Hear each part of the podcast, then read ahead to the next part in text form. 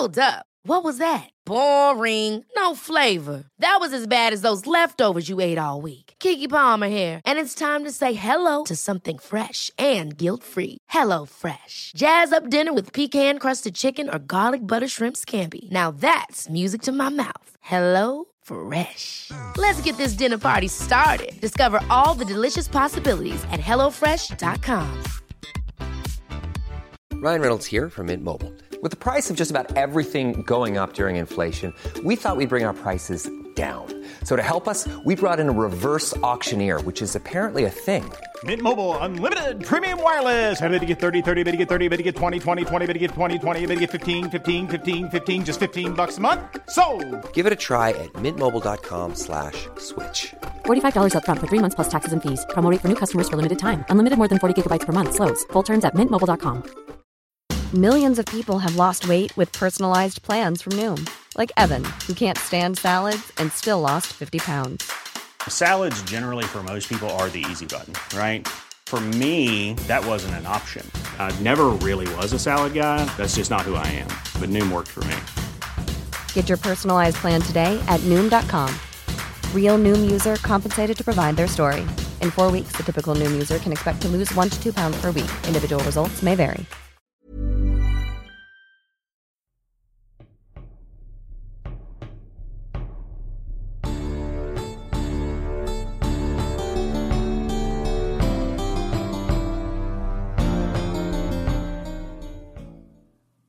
This is The Fan of History, episode nine, where we discuss the nine twenties B C. I am Brennan. Along with me is Dan, the Fan of History. Say hello, Dan. Hey, guys. Hey.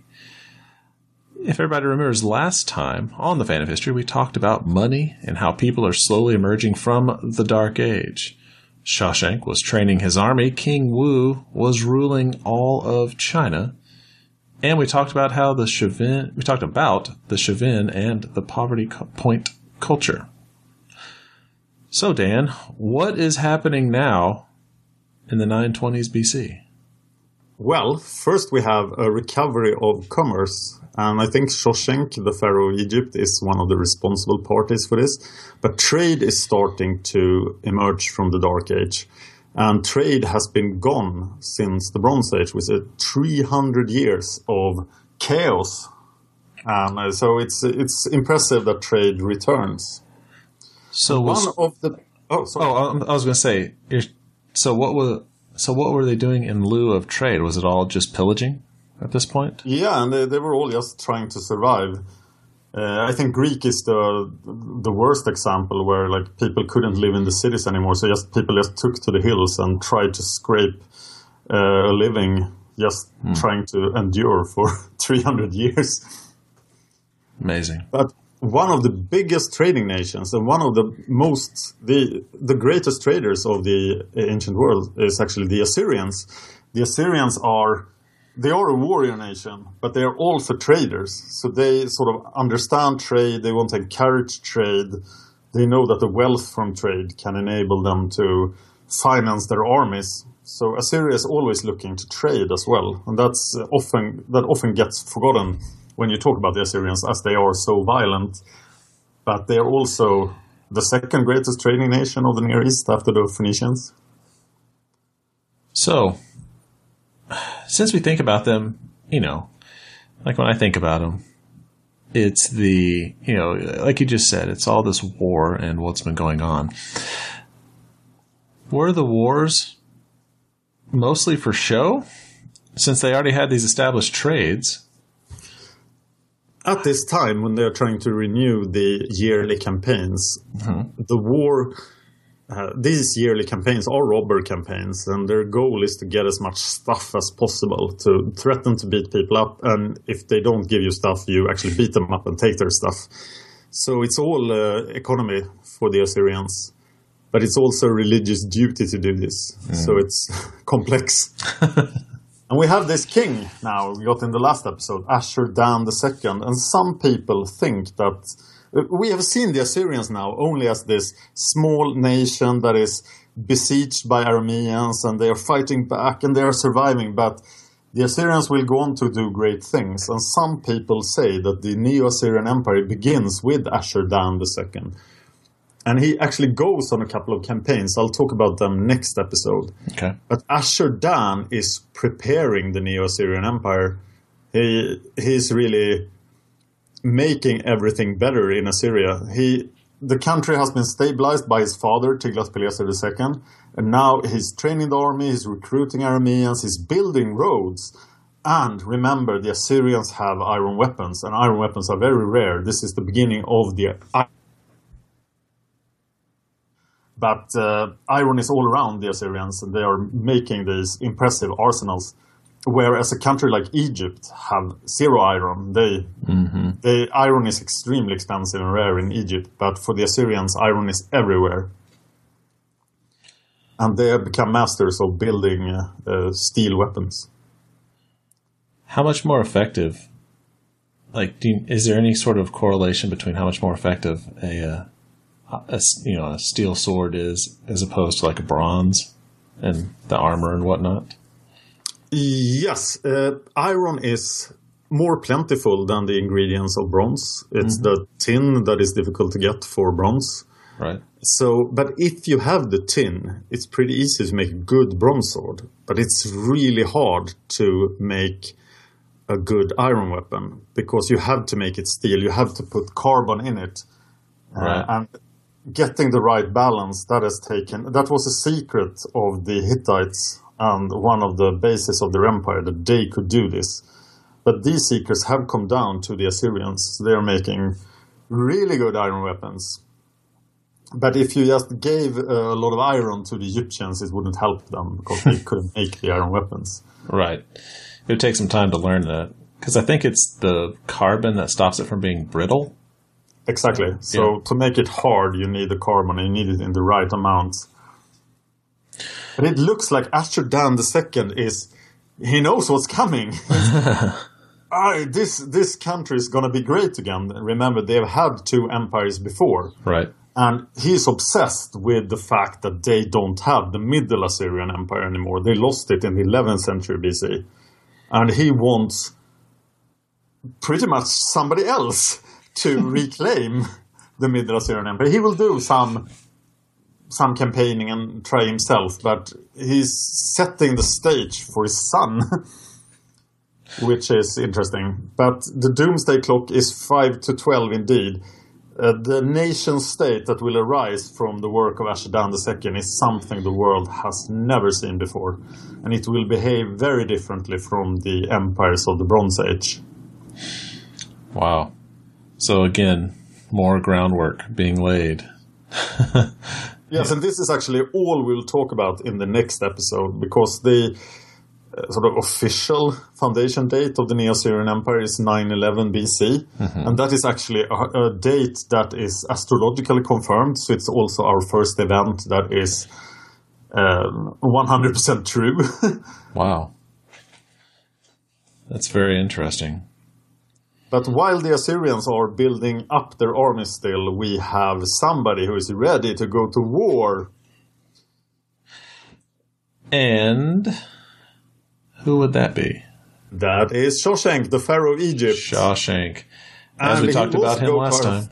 time. Yeah, he will also go to the first battle we know of since we started this narrative in one thousand B C. In nine twenty-six B C, we have the Battle of the Bitter Lakes. That's a great name for a battle. Turns out that the Bitter Lakes are uh-huh. lakes that are part of the Suez Canal today. Uh, it's um, pretty bad lakes. You don't want to drink from them. Uh, uh, they're, they're I'm the guessing they're the all, right, they're all brackish and kind of gross. And they were used in the Second World War to uh, sort of imprison the French fleet. uh, one of the things that happened in the Bitter Lakes. Wow. But uh, this area is outside of Egyptian control, but it's really close to Egypt. And there are some Bedouins that are causing trouble for Egypt. They're raiding Egypt. They are probably Arabs, but the term Arab will not be used for another seventy years. And will make a lot of fuss when people are actually called Arabs in a later episode. but I think these guys are Arab Bedouins. Uh, but they have made small raids, uh, and to counter these small raids, Shoshenq brings an enormous army. So it's overkill by far. And there is a scribe called Hori who writes down the tale of the Battle of the Bitter Lakes. So it's it has come down to us. And I think it was never the plan of Shoshenq just to fight these Bedouins. So when, when the Bedouins get a response from the Egyptian state, they are quite overwhelmed when the whole Egyptian army shows up. They're like, oh, well, I didn't sign up for this. Yeah. Hey, whoa, whoa, whoa. We were just coming over to steal some, some sheep, maybe, maybe some textiles. We didn't want to be slaughtered. And they are slaughtered. Uh, so the Egyptians win this battle, and we don't have any details of the fighting itself, but uh, that was never the point of the Egyptians, because now they have a huge army, and it is outside of Egypt, and it is right next to Canaan. Canaan. So, let me guess. Shoshenq decides to attack Canaan? Yes. And in the New Kingdom, in the Bronze mm-hmm. Age, Canaan was always... Uh, all of the Levant was a contested area between Egypt and the Hittite Empire. So the Egyptians feel very strongly that this is a part of Egypt. And that's very important, because if you bring an Egyptian soldier, Egypt never became a great empire.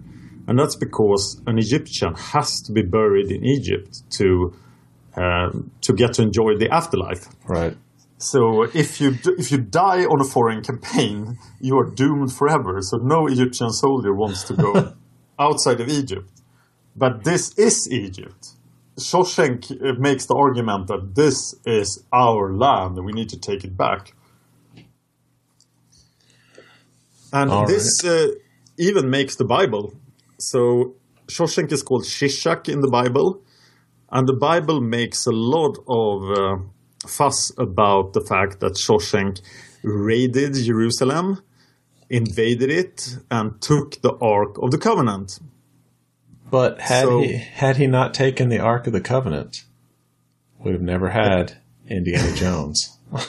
Yes, and that's the story from the first Indiana Jones movie, Raiders of the Lost Ark. Right. They get the date wrong. They say that it happened in nine eighty B C, but that also shows the uncertainty of the dates here, that Egyptian dating is really hard, and we could be off by sixty years for Egypt. It, it is not impossible. Why? Why is? Why are the dates so hard? Do they is do they, is something within their calendar arbitrary, or do they? Is it just a they, the date translation? Their years by the year of the king. Mm-hmm. So this is year. I should know this. This is year nineteen, maybe, of Shoshenq. Okay. So all they care about is, this is year nineteen of Shoshenq. I gotcha. So then, uh, as uh, the Egyptologists, they don't know how many years somebody ruled. So they have to go with, okay, somebody mentioned year nineteen of Shoshenq, so he probably ruled for at least nineteen years. Mm-hmm. But maybe he ruled twenty-two, maybe he ruled twenty-five years. So you have to look at every pharaoh. And then there are gaps in the pharaoh lists because they had been trying to erase each other from history. So then you could miss a pharaoh that ruled for twenty years. So you're off. I see. Yes. And then for every pharaoh, there's an uncertainty when he actually died. So Egyptian dates are far less uh, They're very reliable flexible, than right. the Assyrian dates that we will soon get to experience. Sorry, you were saying? Oh, I, I was saying the, the dates seem extremely flexible. Yes. So. And sadly, for this time, the Egyptian dates are among the best. Oh, wow. Well, we have to go with what we know, right? Yeah. And one thing, I, I have made a video about this, but the Old Testament is really an, a very unreliable, unreliable source. And my hypothesis at this time is that the King Omri uh, mm-hmm. in the Old Testament, who uh, probably becomes the king of Israel in eight eighty-four B C, he is actually the first king of Israel. And everything that happens before that are uh, pretty much lies that are inserted by Yahweh worshippers, because Omri did not worship Yahweh. So they make up all this stuff about David and Solomon, and there is almost zero archaeological evidence for the great kingdom of Solomon and David, because in the Bible it's this kingdom that Shoshenq invades and uh, crushes. But Shoshenq is an Egyptian pharaoh, so he likes to record everything he does. And he has done a great big stone wall, or several, about this campaign. And he lists one hundred sixty-five places he conquered, and Jerusalem is not among them. Wow. And he never meant through kingdom. Huh. So that's um, pretty bad for the reliability of the Old Testament, that uh, we have this golden kingdom, and Shoshenq is like, oh, what? I didn't notice that. But what happens is that Shoshenq invades. He moves all the way through what is today Israel, up almost into Syria. He conquers one hundred sixty-five cities. He... Um, uh, There is a pass near Megiddo. This is in the north of Israel. Okay. And you have... That's where the Canaanites are trying to stop Shoshenq. And there's two passes that are... There are two passes that are big and one pass that is really narrow. So you have to choose one of these three passes to go through.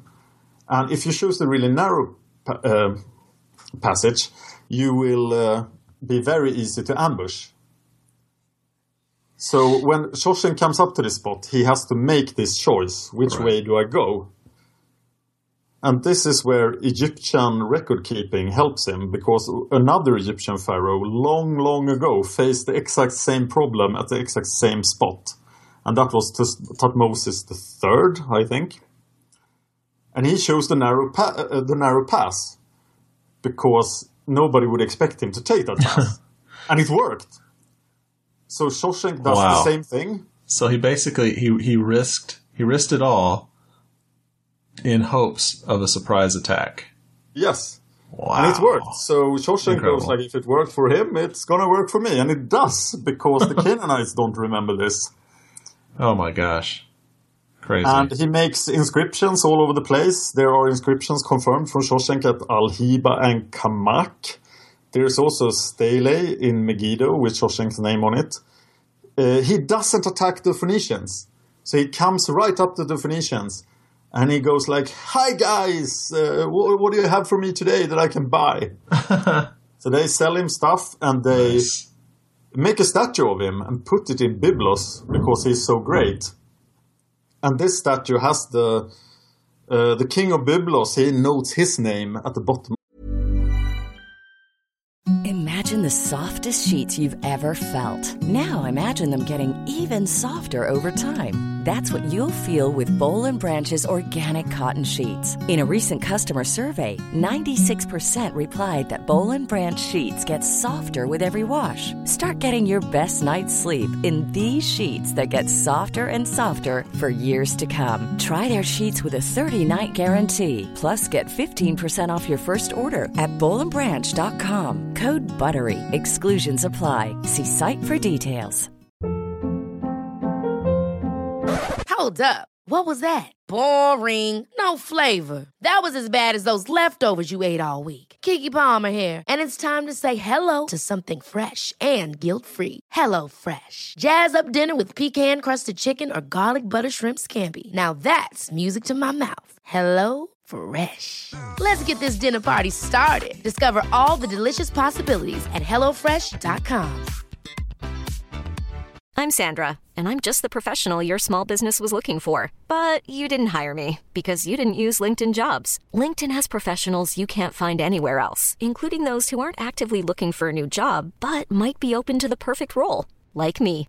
In a given month, over seventy percent of LinkedIn users don't visit other leading job sites. So if you're not looking on LinkedIn, you'll miss out on great candidates, like Sandra. Start hiring professionals like a professional. Post your free job on linkedin dot com slash achieve today.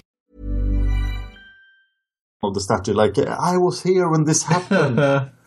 That's funny. He just signed, basically like, like kids on a new sidewalk. They put their name and then was here and then a date. Yeah, but they keep the statue of the Egyptian pharaoh there. Like, oh, this great guy came to our city. It was awesome. That's amazing. Uh, there's also, there are probably Israelites in several of these cities, but there is no uh, Israelite state at this time. And we're going to have to wait until eight eighty-four B C to, mm. to see a nation state. Gotcha. But okay. When Shoshenq is done, this is all done in a year. It's just blitzkrieg all wow. over the place. That's an incredible year. Yeah, and then he just goes back with his booty, including then perhaps the Ark of the Covenant. Uh-huh. And he goes See? back to Egypt, and he's done. There is no follow-up. That's it. He just goes, does all that, comes back. Yeah, and the Canaanites Amazing. and Israelites go, like, what happened? Funny. So I'm not sure why he why he did this campaign at all, actually. And he returns to Egypt.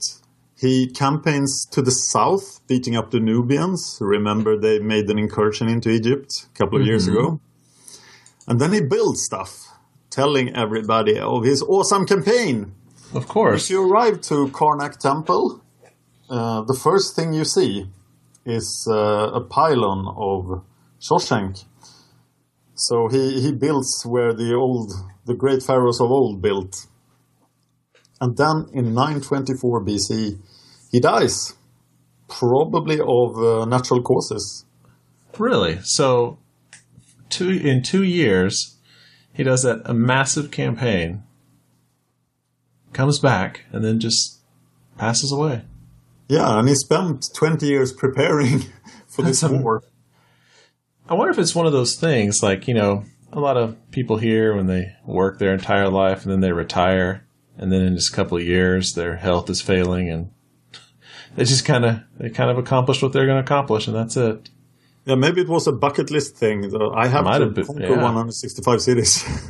Hey, check that off. That's but all, it's kind of sad, because this twenty-second dynasty that begins with Shoshenq, it will never see a pharaoh like him again. He's the greatest pharaoh of the dynasty. Wow. And it rules Egypt for quite some time. And it's also a golden opportunity for Egypt that Egypt does not follow up on. So th- this was maybe a chance to rebuild the glory of the new kingdom. But it doesn't happen. And his successor, Osorkon the First, different from his uncle, Osorkon the Elder, who was pharaoh of the, last dy- the latest dynasty, of the twenty-first. Osorkon the First is a peaceful pharaoh who will rule Egypt for thirty-five years. And uh, this is, it's a great time, the reign of Osorkon the First, but it's death for Egypt, because Egypt is falling behind quickly now, because Egypt doesn't need anyone else. As long as you have the Nile, you get these four harvests, everything is good. Right. But the world outside will not leave Egypt alone forever. No, there's the, uh, it's too many resources. Of course they're not yes. going to be left alone. It's the it's a great source of a lot of food.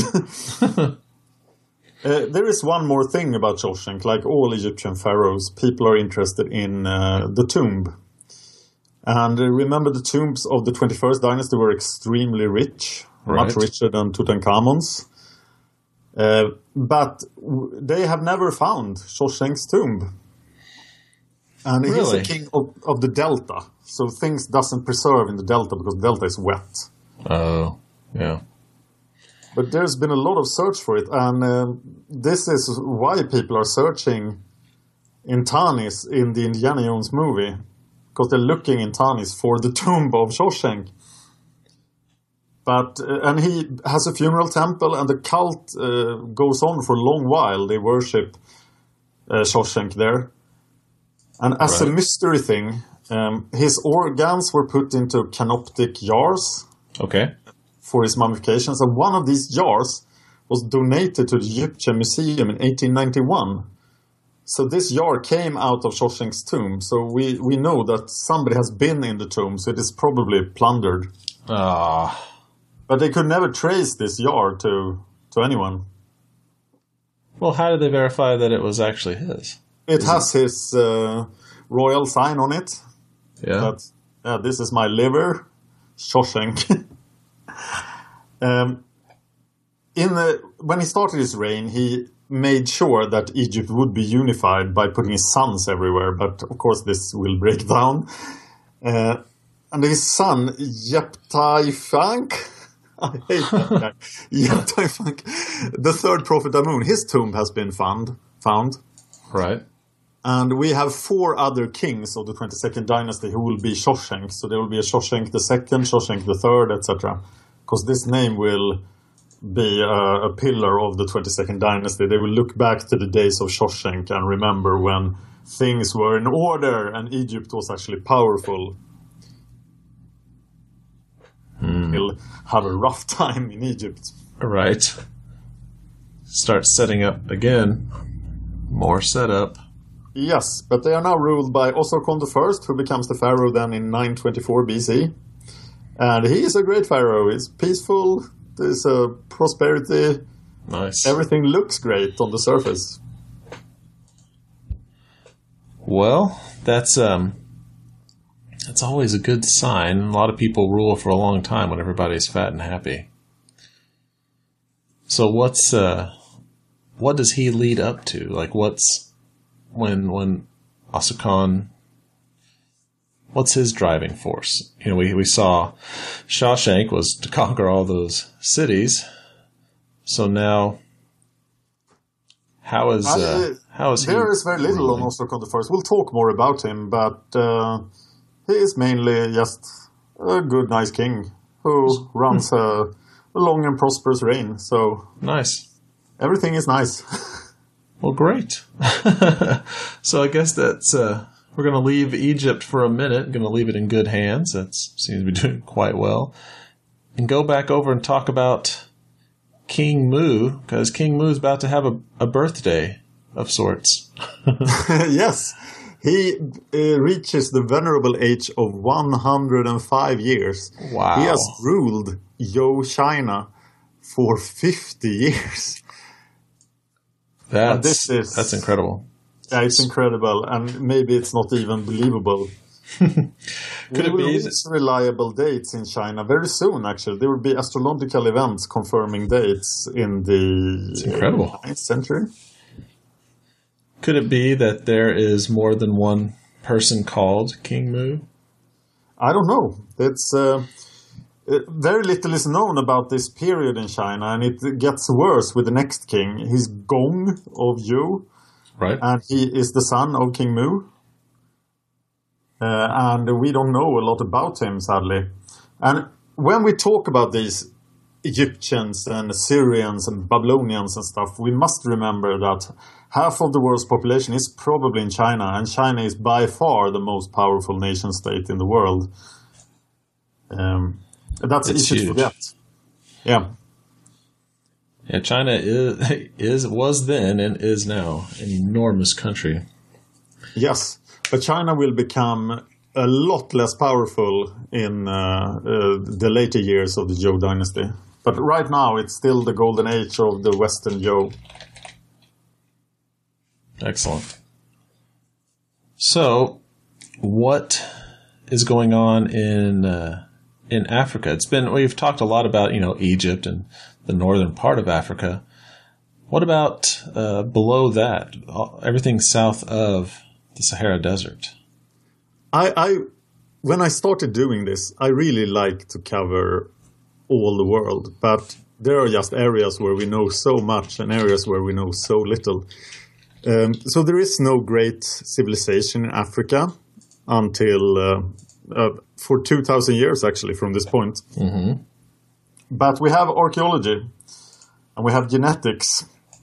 Right. So we know that there there are a people called the Khoisan. They are in the Stone Age.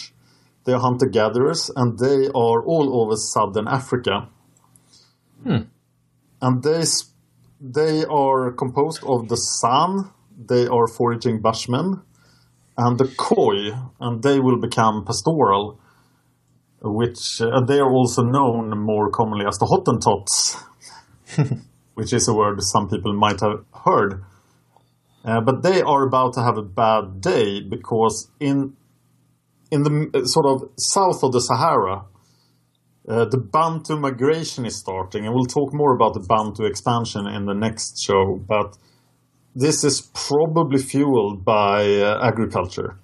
So I think the Bantu has agriculture, and agriculture supports a much larger population uh, than uh, hunter, ga- hunter-gatherers could support. Right. So the Bantu people become numerous, and they spread out over Africa, pushing back the Khoisan. But there are still Khoisan people in Africa today, uh, notably in the Kalahari Desert, but they are really few compared to the Bantu. Hmm. But even pretty much, except they have agriculture. Oh, actually, you cut out that last part. What did you say about except they have ag- you said just before, except they have agriculture? Uh, the Bantu are also still in the Stone Age. But ah. they do have agriculture, so they're in a later stage of the Stone Age. But Africa is really far behind. But it's not as far behind as Madagascar or New Zealand, because there are no Homo sapiens there. Wow, even still. So they are still in, uh, yeah, the, some geological era. That's incredible. Because, you know, today we think about there's not... There's basically no place on this planet that doesn't have some form of human. Yeah, and it's, it'll, it'll be late before humans come to these places. Uh, and that's all we have for the nine twenties B C. That's a lot of stuff to go over on the nine twenties. Yep. Wow. A lot of campaigns and just state of the unions, as it were. Yeah, when we get into the ninth and the eighth century B C, there's a lot more information about things like this. So it's rare that we have a campaign like this for, for the tenth century B C. Uh, if you check out our YouTube, it's YouTube, Fan of History. Uh, you'll see that the YouTube show is quite far ahead of this. So you yeah. can uh, get sneak peeks on YouTube. yeah, so... Again, yeah, like like Dan said, go to the YouTube. Um, when you're at the YouTube, we'd like you to subscribe, like, share it with your friends, give us a review. Also on iTunes, because we are also on iTunes. Want everybody to also know that coming up next week on The Fan of History, we're going to talk about the decade reports, and that we're also going to be... Um, talking Sorry, about the... I, I yeah, hold on. Yeah, hold on. I'm going to cut this part out. Yes. All right. Next time on The Fan of History, we're going to talk about the nine tens, the teens, however you want to say it, B C. In this time, it's the Assyrians. It's time for them to strike back and reclaim what was once theirs. This is the most popular YouTube episode I made. And uh, it's it's going to be all about the Assyrians. We're going to talk about the work of Ashur Dan the Second and what will happen. Because the Assyrians want their empire back. And anybody who stands in the way will have a bad time. Yep. Again, Dan and I talked about this off air, but cultures have long memories.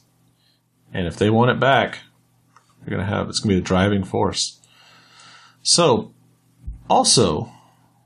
We have a Patreon. If you enjoy The Fan of History, if you would like us to keep doing this, if you would like to contribute in some way, patreon.com slash fan of history. You can search us there. And uh, we have tiers uh, for support.